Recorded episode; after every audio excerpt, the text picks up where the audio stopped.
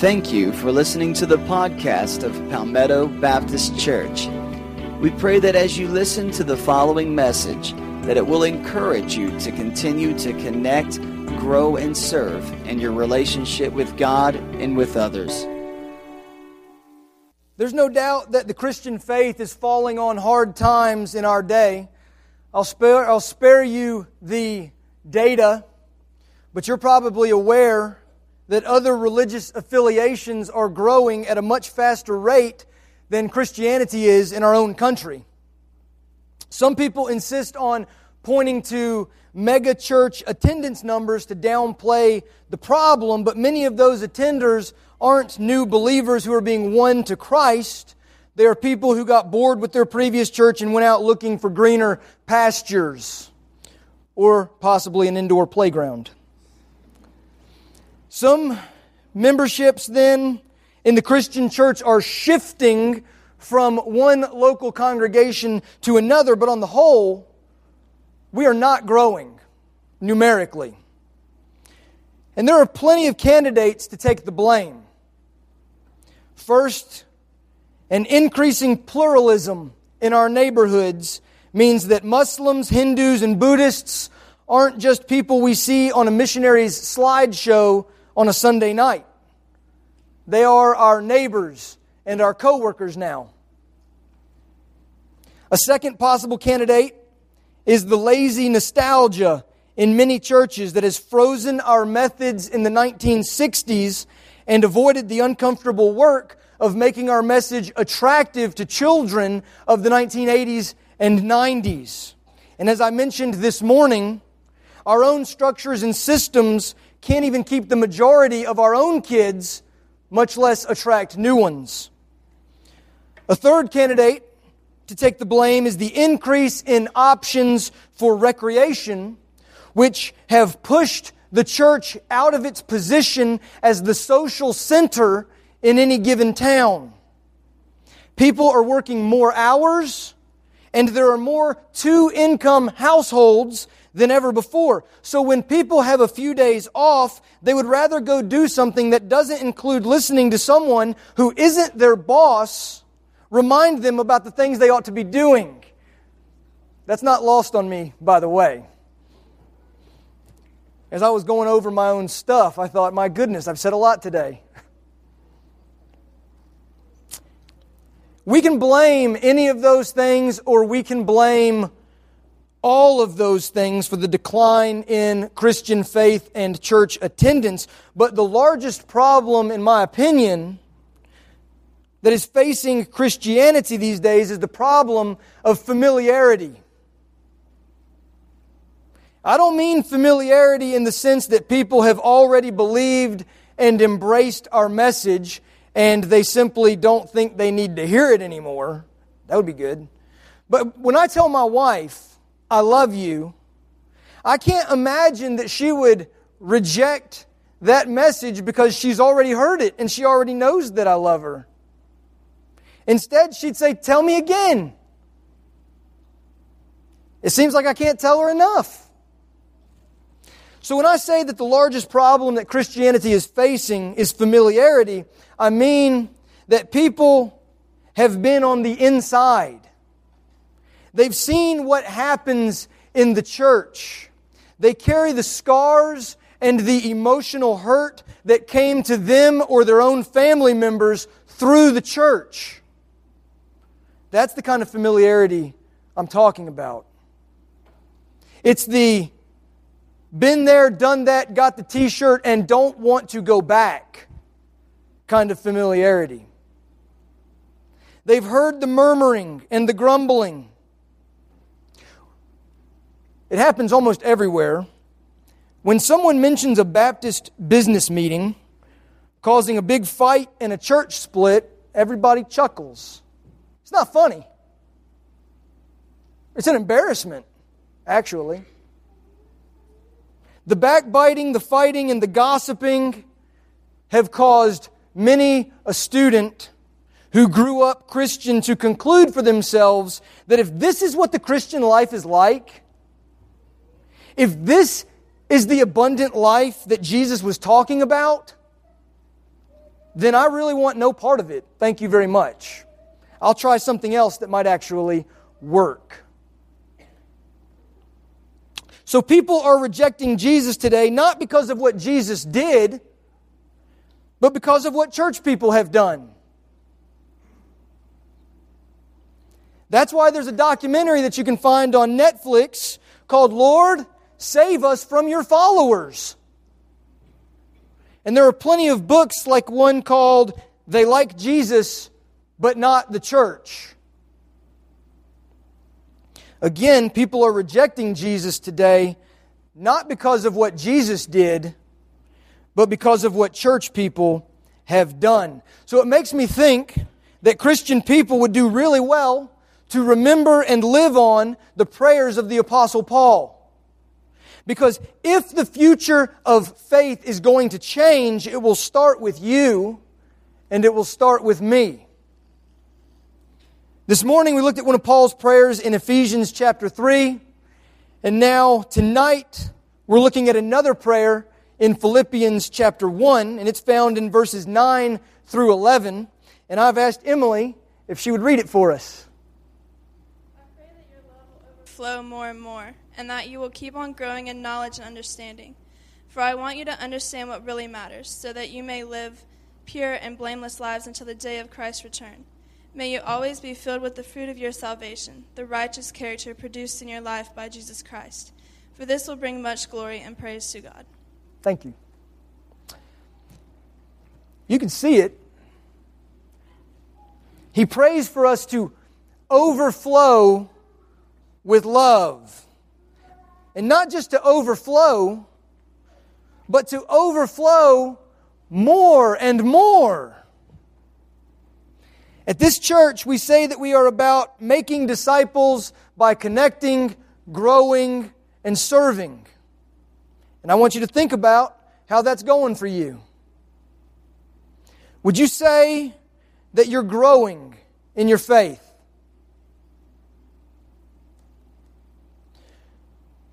Do you trust God more today than you did a year ago? Would you say that you are a more loving person today than you were a year ago? Well, actually, there, there's a psychological principle that says we think of ourselves a lot more favorably than we think about others. So maybe the better question would be Would your spouse, would your kids, would your friends, would your coworkers say that you are a more loving person today than you were a year ago? Paul's prayer for us isn't just that we would love people when we feel like it or when it's convenient. His prayer is that we would be so filled with love for one another that it would overflow, that it would spill out in real and practical ways. Whoever the person, whatever the situation. And this theme of love for one another goes back to Jesus, who said, What? By this, everyone will know that you are my disciples if you get an In God We Trust license plate, memorize a bunch of Bible verses, say grace before meals so everybody sees. No. He said, By this everyone will know that you are my disciples if you love one another. So, love, whether you start with Paul or whether you go back to Jesus, love is at the heart of what we're about. But it's not just a heart thing. Paul also prays for us to grow in knowledge and understanding. Do you see that? that you will keep on growing in knowledge and understanding. He's not talking about a collection of random facts that will make you a trivial pursuit champion. He's talking about wisdom and discernment.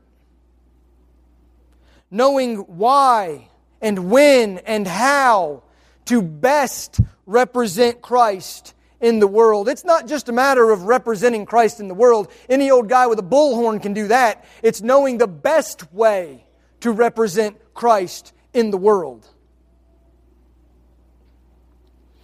I think this means asking a simple question before taking an action, and it's right there on your slip. It's the one blank that I've got for you if you want to take a look. The question is this What does love require of me in this situation? What does love require of me in this situation? And there are many situations. I just picked one that is close to home. Let's say a family member comes to you asking for money. Right? We've all been there. It's not always obvious what love requires of you in that situation. What happened to the last thousand dollars I gave you? Well, it got spent. Hey, you don't have to eat out every night of the week. Have you ever heard of a grocery store? Well, I just need a couple hundred dollars. How do you respond to that? What does love require of you in this situation? It might not actually be the loving thing to give them money. It might be, but it might not be. If you give them money, it might just be enabling them to keep spending more than they have. So there's a fine line between loving someone in a way that helps them get back on their feet and enabling someone in a way that actually keeps them down. And it requires knowledge and understanding, wisdom and discernment to know the difference, to know what love requires of you in a given situation. So Paul prays that we would continue to grow in those areas so we will be able to best represent Christ in the world. Again, it's not just simply a matter of representing Christ in the world. How can we best represent Christ in the world? And it's so important because, as you know, people who do the wrong thing in the wrong way at the wrong time in the name of Christ will actually end up driving people away from the church rather than attracting them to it. And so Paul prays that we wouldn't be like that. He says, verse 10, I want you to understand what really matters so that you may live pure and blameless lives until the day of Christ's return. With hearts filled and overflowing with love and minds growing in knowledge and understanding, Paul brings the picture together. This is about life. This is about your whole life. Head, heart, hands, all of you. Don't get caught up spinning your wheels on things that don't matter. Understand what really matters and pursue those things. And the driving force for keeping us attuned to the things that really matter is what Paul here calls the day of Christ's return. Or to use the words of the Apostles' Creed, the day when Christ will come to judge the quick and the dead. That's that's old school. I like that. I don't like everything old school, but I like that. Knowing that a day is coming on which Christ will bring all things to the light of judgment should affect the way that we live our lives and the choices that we make today. So, against the backdrop of that future day, Paul wants us to live pure and blameless lives. And I've asked Joe Milner to come up and say a little bit about what Paul probably has in mind at this point. Come on, Joe.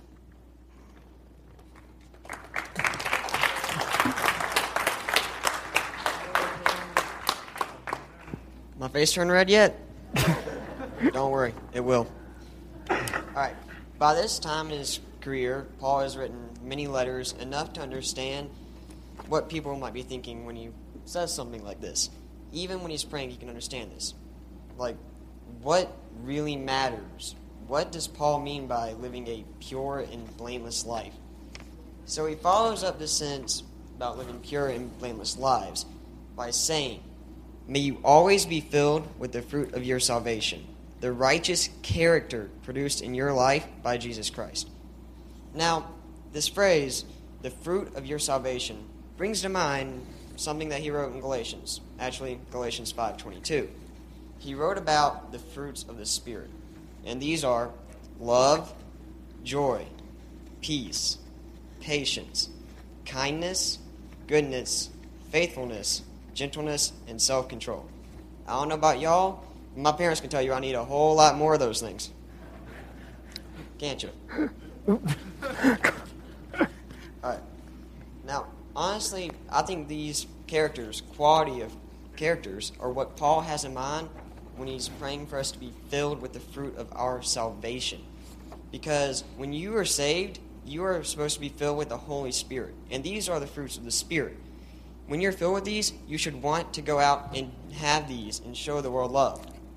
And as a man once said, named Gandhi, anyone ever heard of him? Oh boy. Oh boy. All right. He said, I like your Christ, but not your Christians. Your Christians are so unlike your Christ.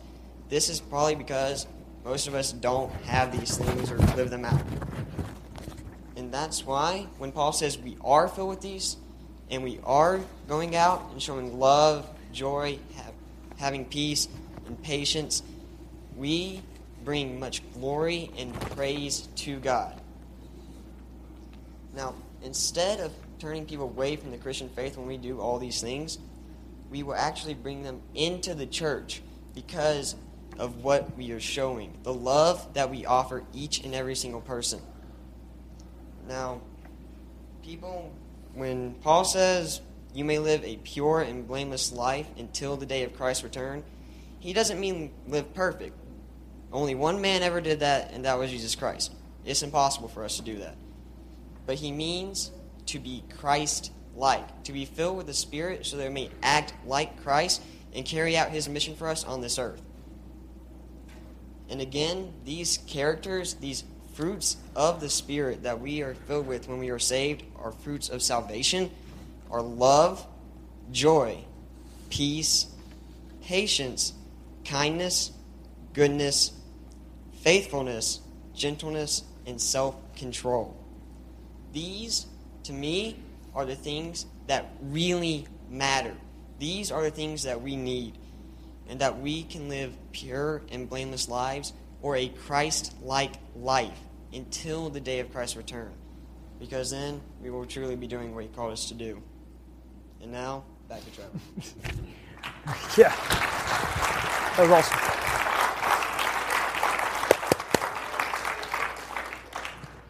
That's awesome. As I emphasized this morning for Paul and for us, this is all about the glory of God. You see that? The glory of God. And so he concluded his prayer in Ephesians and he concludes his prayer here talking about God's glory. Paul wants God to be honored. He wants God to be worshiped. He wants God to be praised. When we live for the glory of God, we are living for something bigger than ourselves. And deep down, that's really what we all need. Student, adult, that's what we all need because that's what we were made for. We were created to be so overwhelmed with the glory of God that we overflow with the love of God. That's what will bring passion and significance and meaning to your life. We were created to be so overwhelmed with the glory of God that we overflow with the love of God. When you know that you are part of something bigger than yourself, you get caught up in it and it leaves no part of your life untouched. Christian faith and church attendance might not be as high as they once were in our country, But the change starts with you, and the change starts with me. It starts as we overflow more and more with love. It starts as we keep on growing in knowledge and understanding. It starts as we understand what really matters. It starts as we live pure and blameless lives. It starts as we are filled with the fruit of salvation. When those things are happening, then our faith will grow, the church will grow, and most importantly, God will be glorified. And that's what it will look like when we're living on this prayer. Let's pray. God, help us to know what love requires of us in the various situations in our lives. So often we don't know. Help us. And help us not just to know what to do, but also give us the courage and the strength to do it. So often we know what to do. We need the courage and we need the strength to do it. The life that you call us to cannot be compartmentalized. You want all of us, every part of who we are. And so we offer ourselves to you tonight, our hearts, our heads, and our hands. Use us for your glory. We ask these things in Jesus' name. Amen.